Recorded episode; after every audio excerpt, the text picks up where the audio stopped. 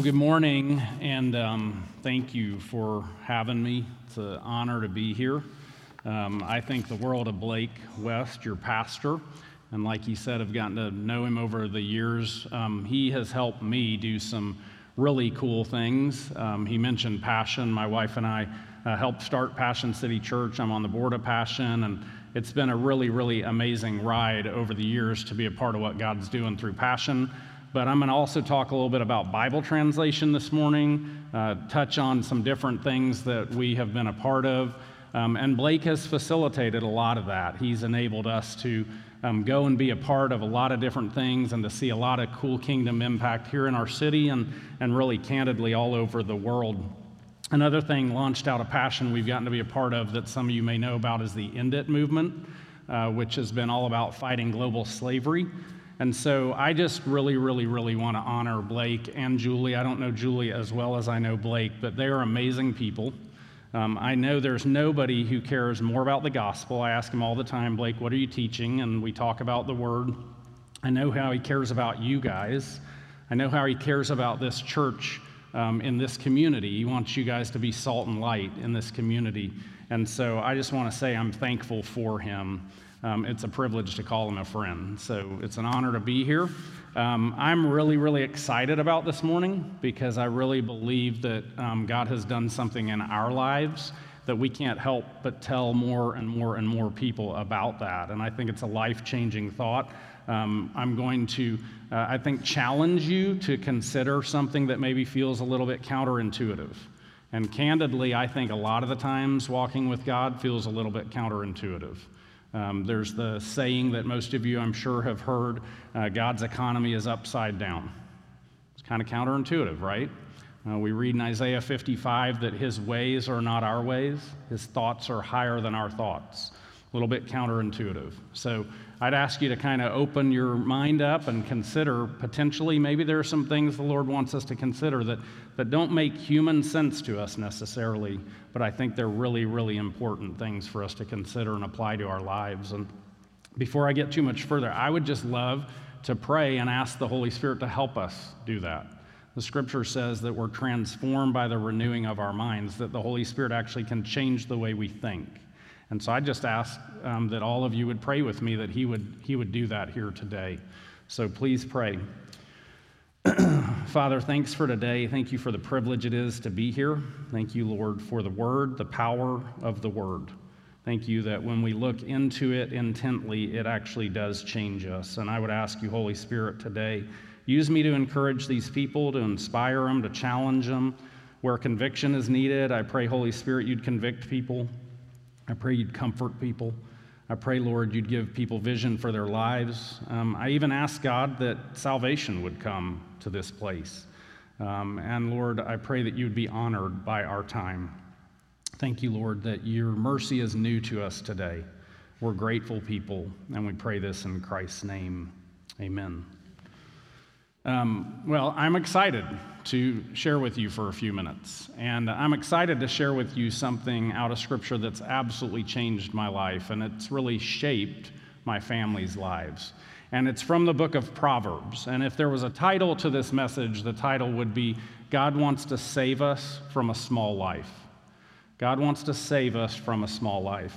Uh, when I think of the book of Proverbs, I think that the overall wisdom of the book, the foundation of the book, can kind of be boiled down to one idea, and that is that the fear of God is the beginning of wisdom. The submission to, the surrender to the will of God, our being in rightful awe of God, is the beginning of wisdom. I think it's that simple. Uh, I think there's something in us as human beings that desires to kind of hem in our own little world to be in control of our own little world. And the reality is that God wants us to trust Him with all of our life, everything we have and are. And He wants us to walk by faith. That's what Scripture says. And so, as we look at the Scripture this morning, I think what's going to happen, and it's why I talked about being a little bit counterintuitive, is that we're going to be challenged to think different than our human tendency. We're going to be challenged to think different than the world. We have a tendency to want to gratify the desire of our flesh. But the reality is that because of Christ in us and the Spirit empowering us, we can actually walk controlled by the Spirit and live lives that look very different than the desire to be gratified in the flesh. Uh, the scripture says, believe it or not, and I'll touch on this a couple other times, that by the Spirit living inside of us, we have the mind of Christ. That's a crazy thing to consider. I know my mind in the flesh, it's not the same as the mind of Christ. But because of the Holy Spirit working in and through us, we actually can think like Jesus thinks. And that's a different way to live, isn't it? Here's the deal that I am so excited about. I'm excited to read a verse out of Proverbs 11, and it's verse 24. And here's what the scripture says it says, One person gives freely, yet gains even more. Another withholds unduly, but comes to poverty. I want to read the two verses right after that, verses 25 and 26, but we're really going to focus on verse 24. But I think they just are helpful to us as we start to wrestle with what does 24 mean. Verses 25 and 26 say, A generous person will prosper. Whoever refreshes others will be refreshed. People curse the one who hoards grain, but they pray God's blessing on the one who is willing to sell. You know, as you read and listen to that, it's amazing to me to consider those other two verses. Here's what they say to us that we'll be refreshed as we help others, and that will people, people will actually pray for us to be blessed as we do that. Those two things, in and of themselves, would cause me to be generous because I want to be refreshed and I want people praying for me. But let's consider what verse 24 says. I think it's simple the notion that as we give, God enlarges our world. Here's what the scripture says, and I'm going to read a few different translations. It says, There is the one who generously scatters abroad and yet increases all the more. And there's the one who withholds what is justly due, but it results only in want and poverty. Another translation says this one shares liberally and yet gains even more, while another hoards more than is right and still has need. As we focus on this verse, I've studied it a lot and I've looked at the original language of the verse, and what I believe we see over and over and over again, regardless of translation, is this idea of one who scatters and yet increases more and then one who withholds, stark contrast, one who withholds, restrains, isn't willing to give, and it leads to need and poverty. Along that line, I want to read a translation which will be the translation I reference over and over again. And here's what that scripture translation says The world of the generous gets larger and larger, the world of the stingy smaller and smaller. And what Susan, my wife, and I have learned is nothing could be any more true. Nothing could be any more true. Our understanding of this goes back almost 30 years. We're creeping up on being married 30 years. And if you know my wife, she's one long suffering woman. The scripture talks about the character and the nature of God, and God is a patient God, and He's a long suffering God. Because of the Spirit working in us, we then reflect God's character. My wife is really patient and long suffering. She's put up with me for 30 years. The scripture also tells us a woman of grace is rightly honored. She's really gracious and she deserves a lot of honor. And if she was here right now, she'd be furious with me because I'm embarrassing her. She couldn't be here, she really wanted to be here. She and her mother and another one of her sisters are uh, ministering to her other sister, uh, who's gone through a really tough time recently, but God is doing something really beautiful in her life. Three decades of her being long suffering, patient, gracious toward me. She's an amazing woman, and I would hope you get to meet her sometime. Everything that I have gotten to do, that Blake has helped me do, and other people have helped me do over the years, she's been my partner in that, and an amazing, amazing woman. But if I get back on topic, We really started wrestling with this and have wrestled with it through the years, primarily because of me enjoying a long NFL career. When Blake and I were talking about how you would introduce me, I said, Blake, don't do all that stuff. And I really don't want to talk a lot about the NFL, but God blessed me with a 13 year NFL career, five teams, lots of hard work, some of the hardest work I've ever done, lots of fun, lots of adventure, lots of privilege. But God taught us so much over that 13 years. About halfway through my career, we had a very defining moment. You ever hear that phrase, that term, defining moment, in our faith as a couple?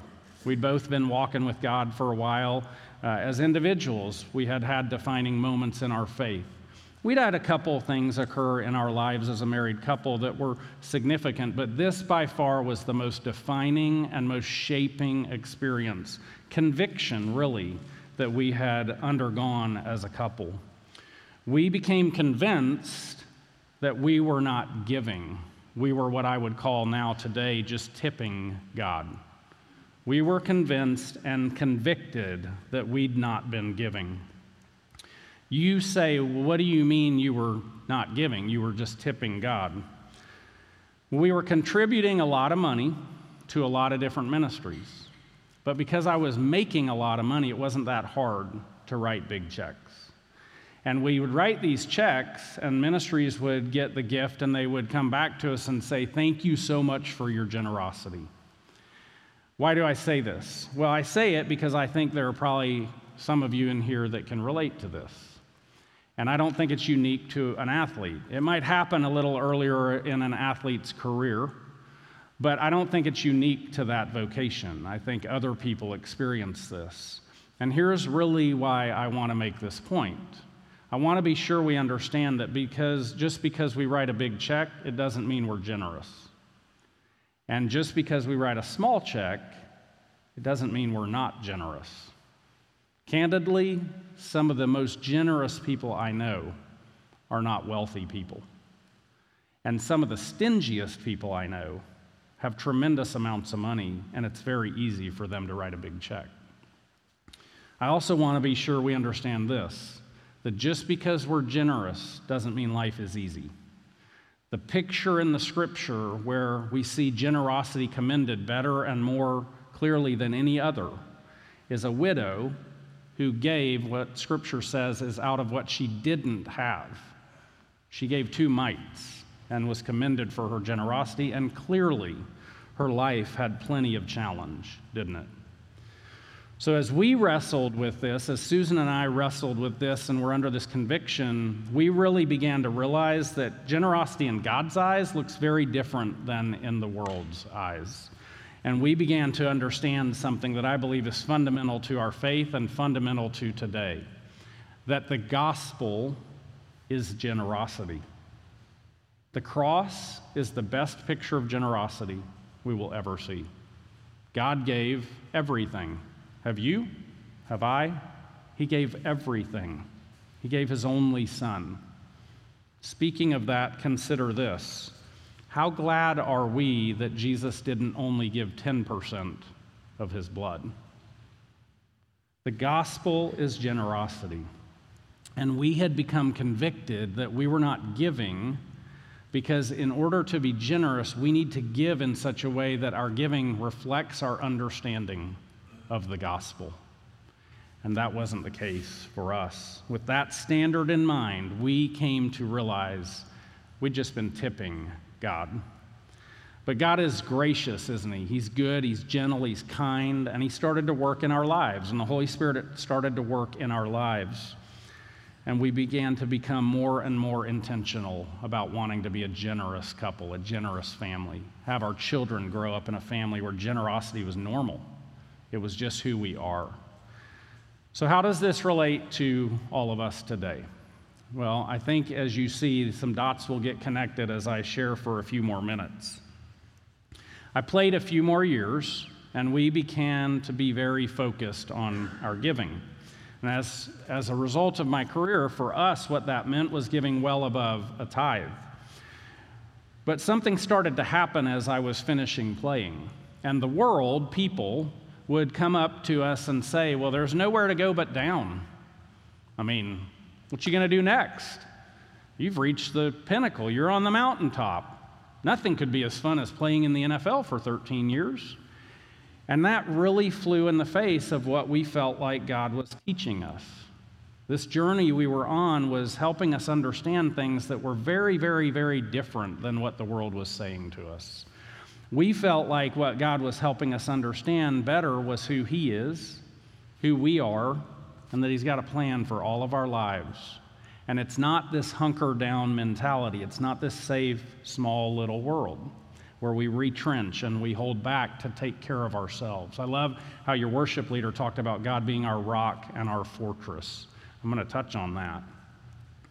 What we were realizing was God was inviting us into a great adventure. Remember the scripture, it says, the world of the generous gets larger and larger.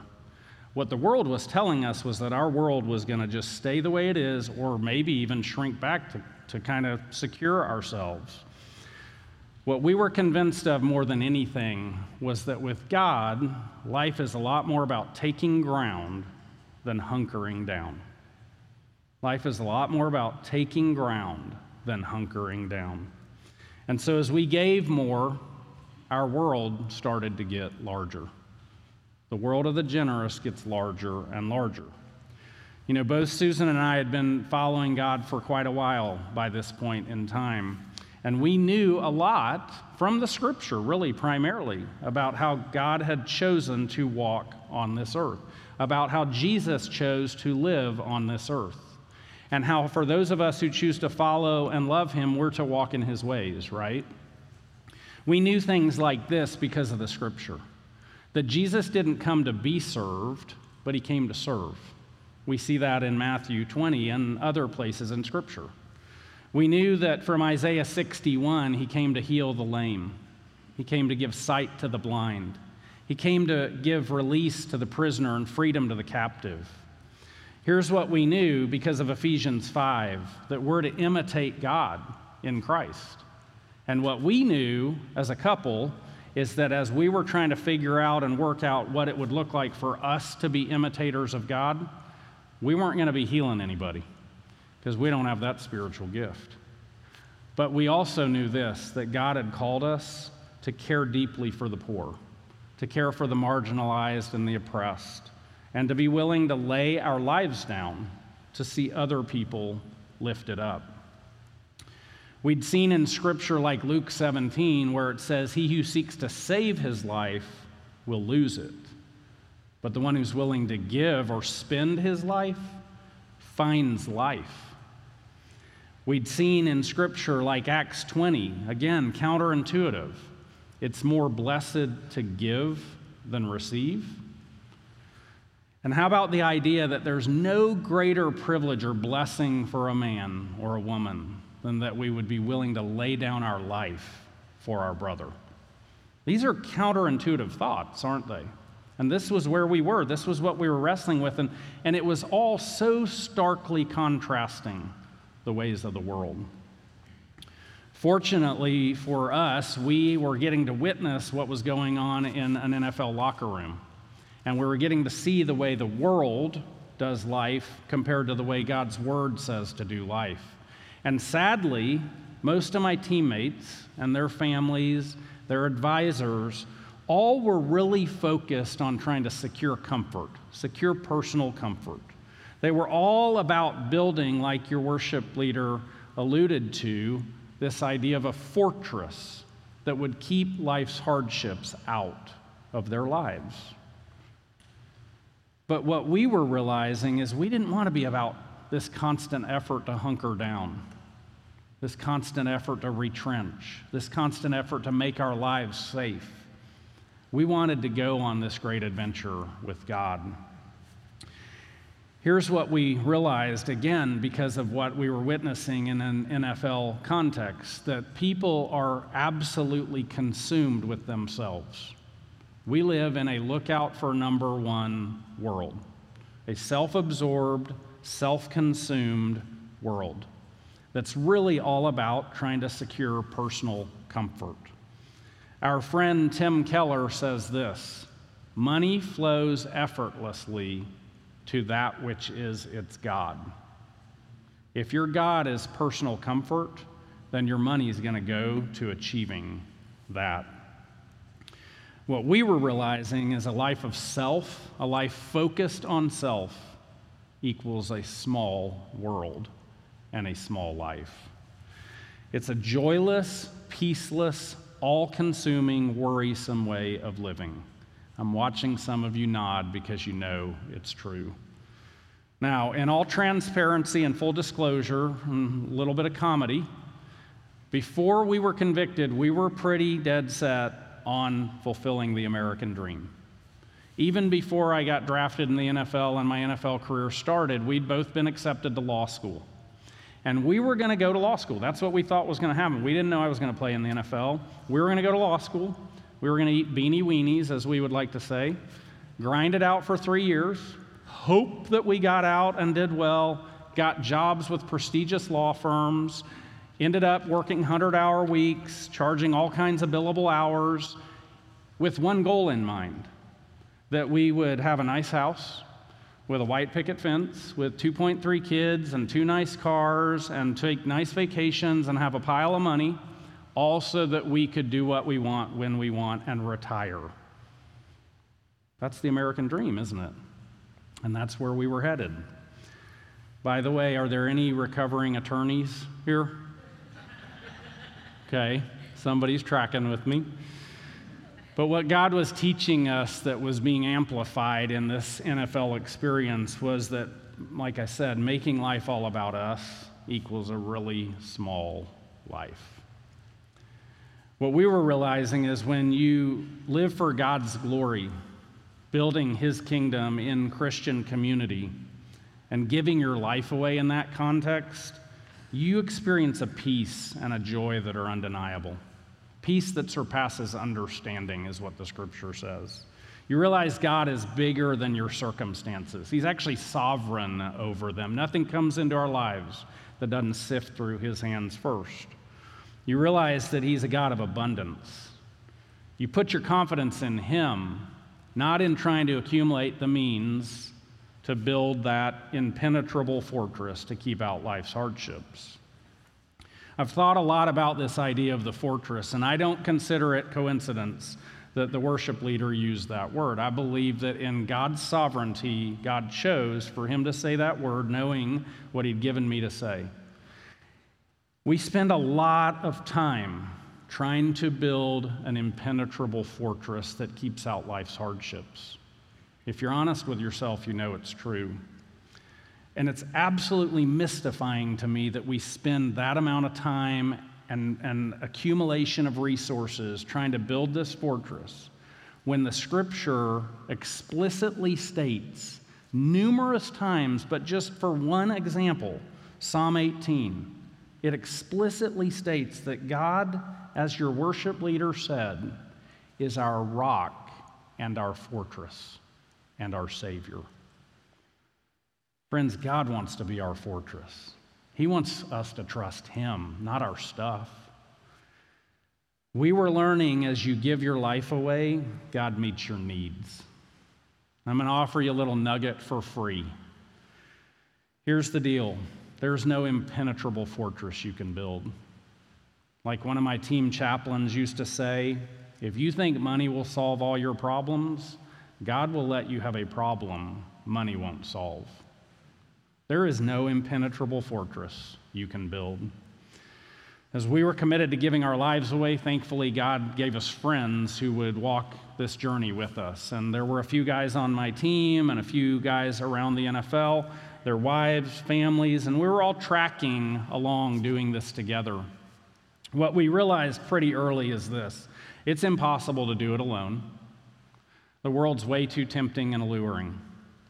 And it's also impossible to do it without being surrendered to and controlled by the Holy Spirit because we revert back to what I was talking about that gratifying the desire of the flesh. But the really beautiful and amazing thing is what I said that because of the Spirit inside us, he who has Christ has the Spirit, because of the Spirit's work inside us, we actually can do it. We actually can think like Jesus. We can act like Jesus. We can live like Jesus. We can walk like Jesus and talk like Jesus. We don't have to look like the world. And that's what we were realizing because of all this. Here's the deal it's real simple a mindset on the things of the Spirit equals life, a mindset on the things of the flesh leads to death, to want, to emptiness. What we were learning is that God's plan for our lives is way better than our plan for our lives. And that as you give your life away, God makes your world get bigger and more exciting. He's inviting us into, like our friend Steven Curtis Chapman's song title says, a great adventure. As I retired, this verse, Proverbs 11:24, took on greater significance in our lives, and it really provided context for so much of what we were going through. And, and all of it seemed so counterintuitive. Um, as I unpack this verse for a minute, the metaphor for this verse is agrarian. It's the agricultural metaphor. It's the idea with the farmer and the seed, right? And as we unpack this verse, the, the idea that we need to consider is that as the farmer throws out the seed, as he gives it away, right, as he throws it out, it's not wasteful, it's not purposeless. He throws it out very purposefully, doesn't it? The seed is sown purposefully with the hope, confident hope, that that seed's going to fall in fertile soil and produce a crop, right? Well, think again counterintuitive with me.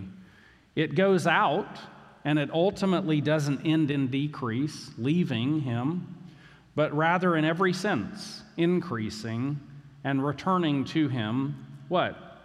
Food to eat, more seed to sow, and even crop to sell. That's counterintuitive, isn't it? You give it away and you get more back.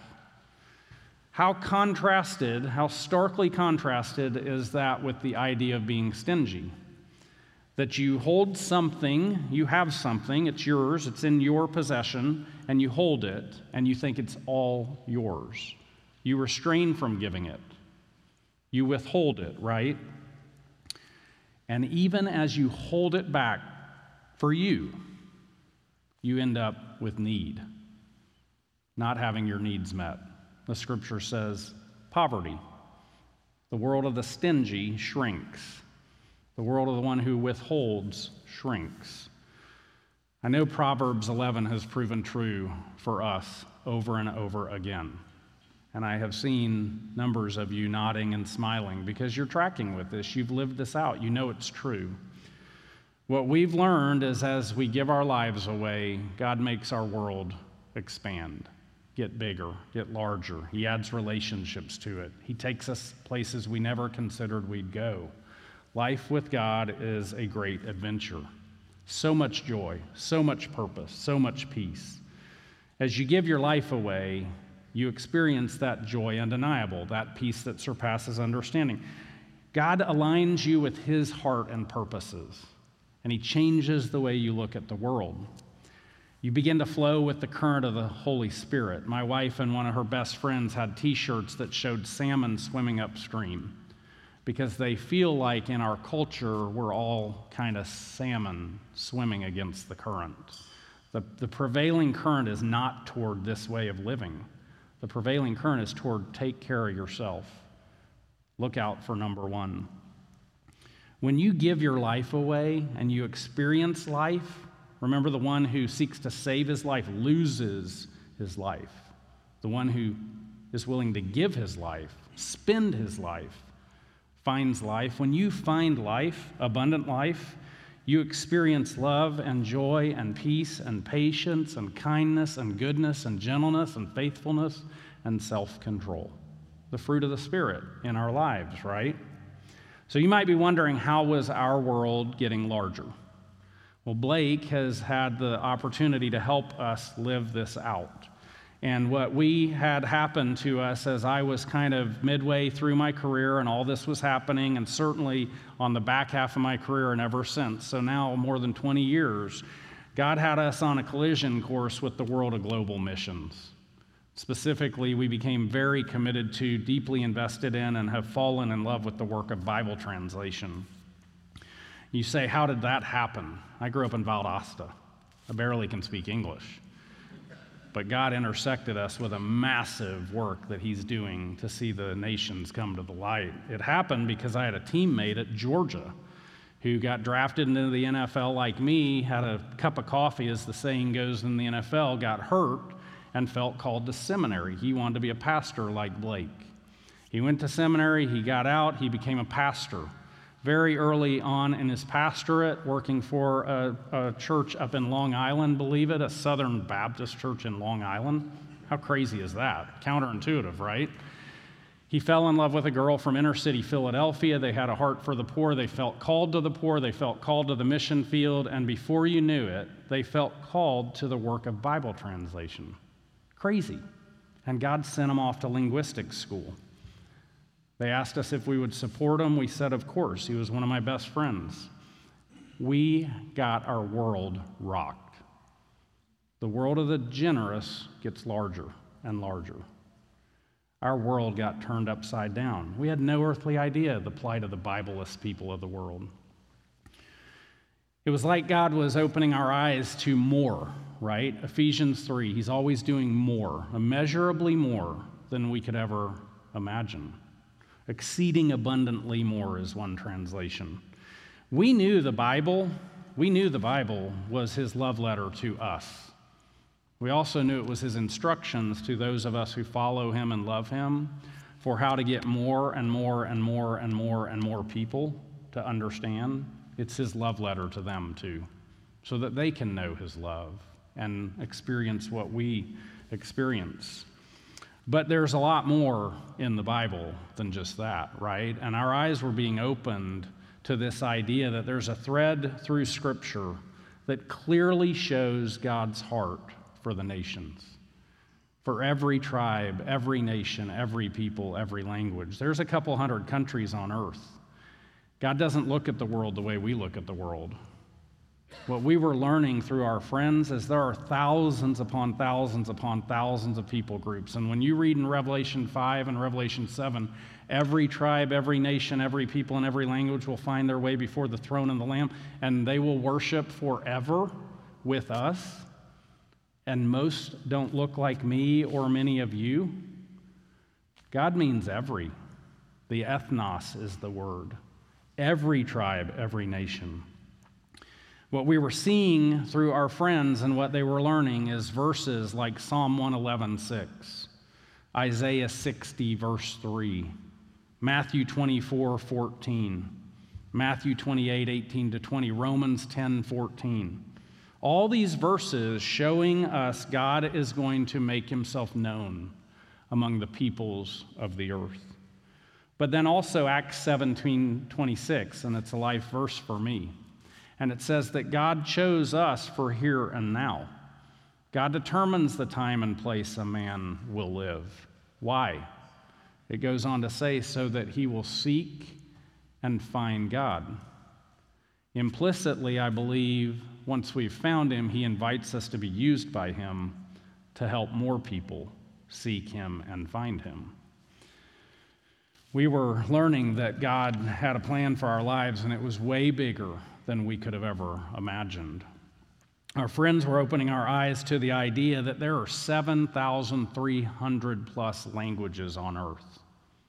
Think of that every tribe, every nation, every people, worshiping with us forever.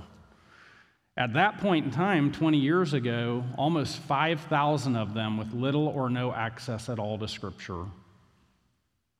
Think about that. Wow, that's right. Wow. Today, that's about 3,600. But how unacceptable.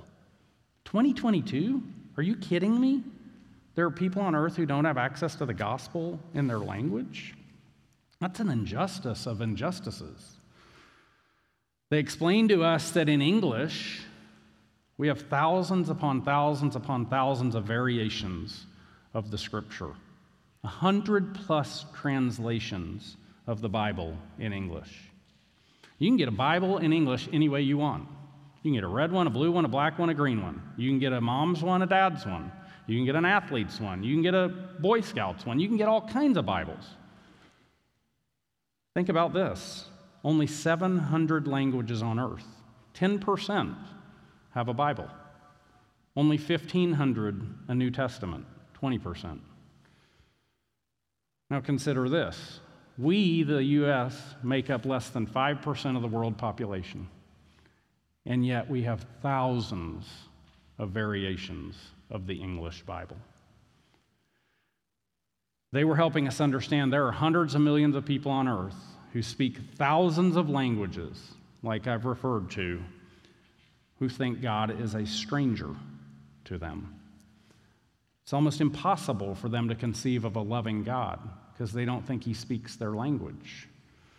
More than one billion people today on earth trapped in what is known as the darkness of Bible poverty, with little or no access at all to Scripture.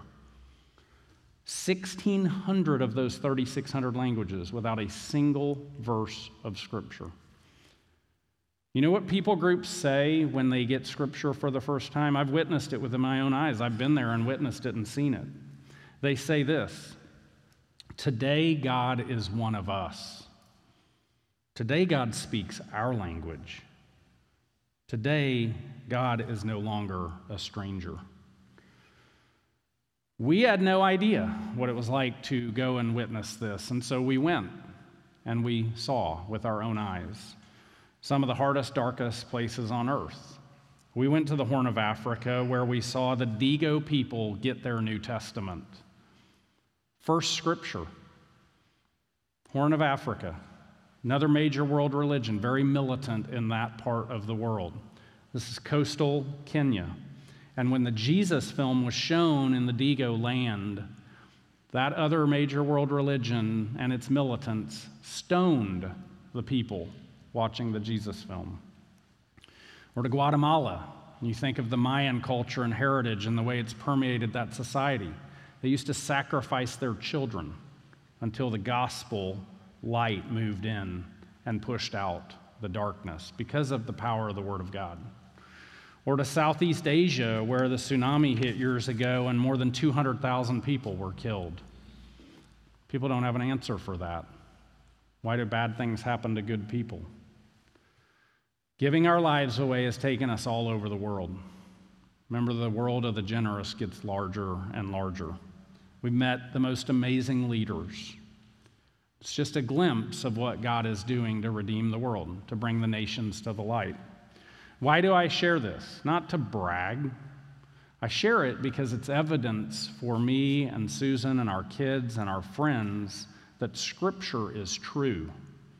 When you give your life away, your world gets bigger and more exciting.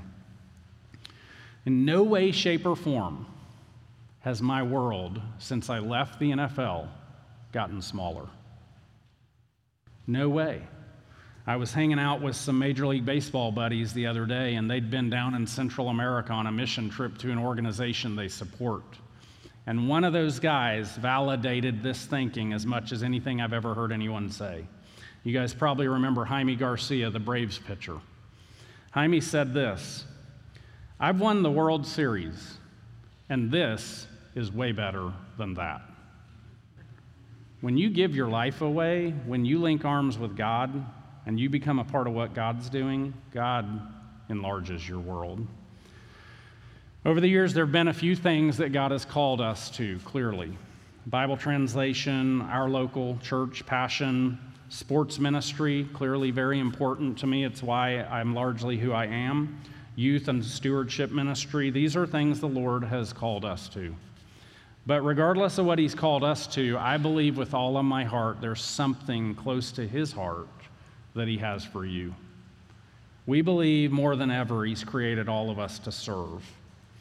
By the way, I'd sometime encourage you to read 1 Samuel 16. I think Blake preached out of 1 Samuel recently, maybe even last week. And I would encourage you to consider how David was chosen as king. God has an assignment for you. Ephesians 2 says that we're his workmanship created in Christ Jesus to do great work, which He's prepared in advance for us. God has an assignment for you. And the world oftentimes put, puts forward the person that is not the one God intends to do the work. When you read 1 Samuel 16, you see that Jesse has brought his sons before Samuel. And finally, Samuel says, Is that all of them? And Jesse's like, Yeah, I mean, it's all of them, other than the one over there tending the sheep. And Samuel says, Send for and get him. God will send for and get you. He has work for you to do if you're just willing to give your life. And I promise you, if you do, your world will blow up.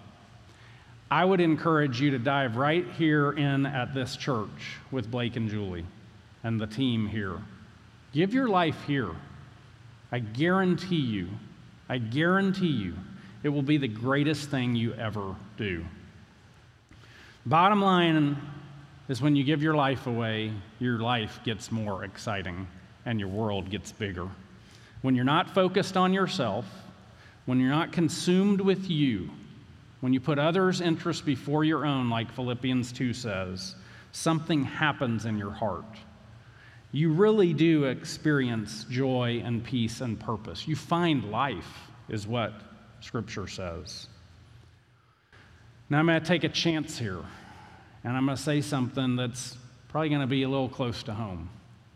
We live in a culture jam packed with anxiety and depression, marriage issues all around us. One or both spouses consumed with what he or she wants their own happiness. I wonder what would happen in marriage if both spouses realized marriage isn't a 50 50 deal, but rather, like someone told us very early in our marriage, it's a 100 100 proposition. A commitment to always serve the other, to lay your life down always for your spouse. Each of you to be all in all the time, 100% of the time. When I consider this, I wonder if the antidote to some of these societal headwinds isn't the generous life, a life of service. I'm not discounting at all with regard to depression when someone needs medical help. My family has walked through that with the sudden tragic death of my sister last summer.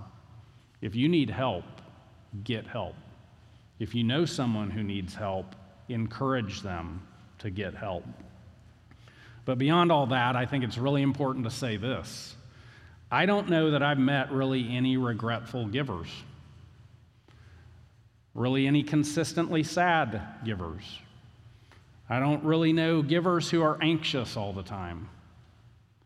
And with regard to marriage, I can't think of anyone I know who is generous, who has a spouse who isn't willing to work on having a great marriage with them. I can tell you this as Susan and I have given, given of our time, our talent, our treasure, the more we've served, the more we've given financially, the more fun we've had in our marriage.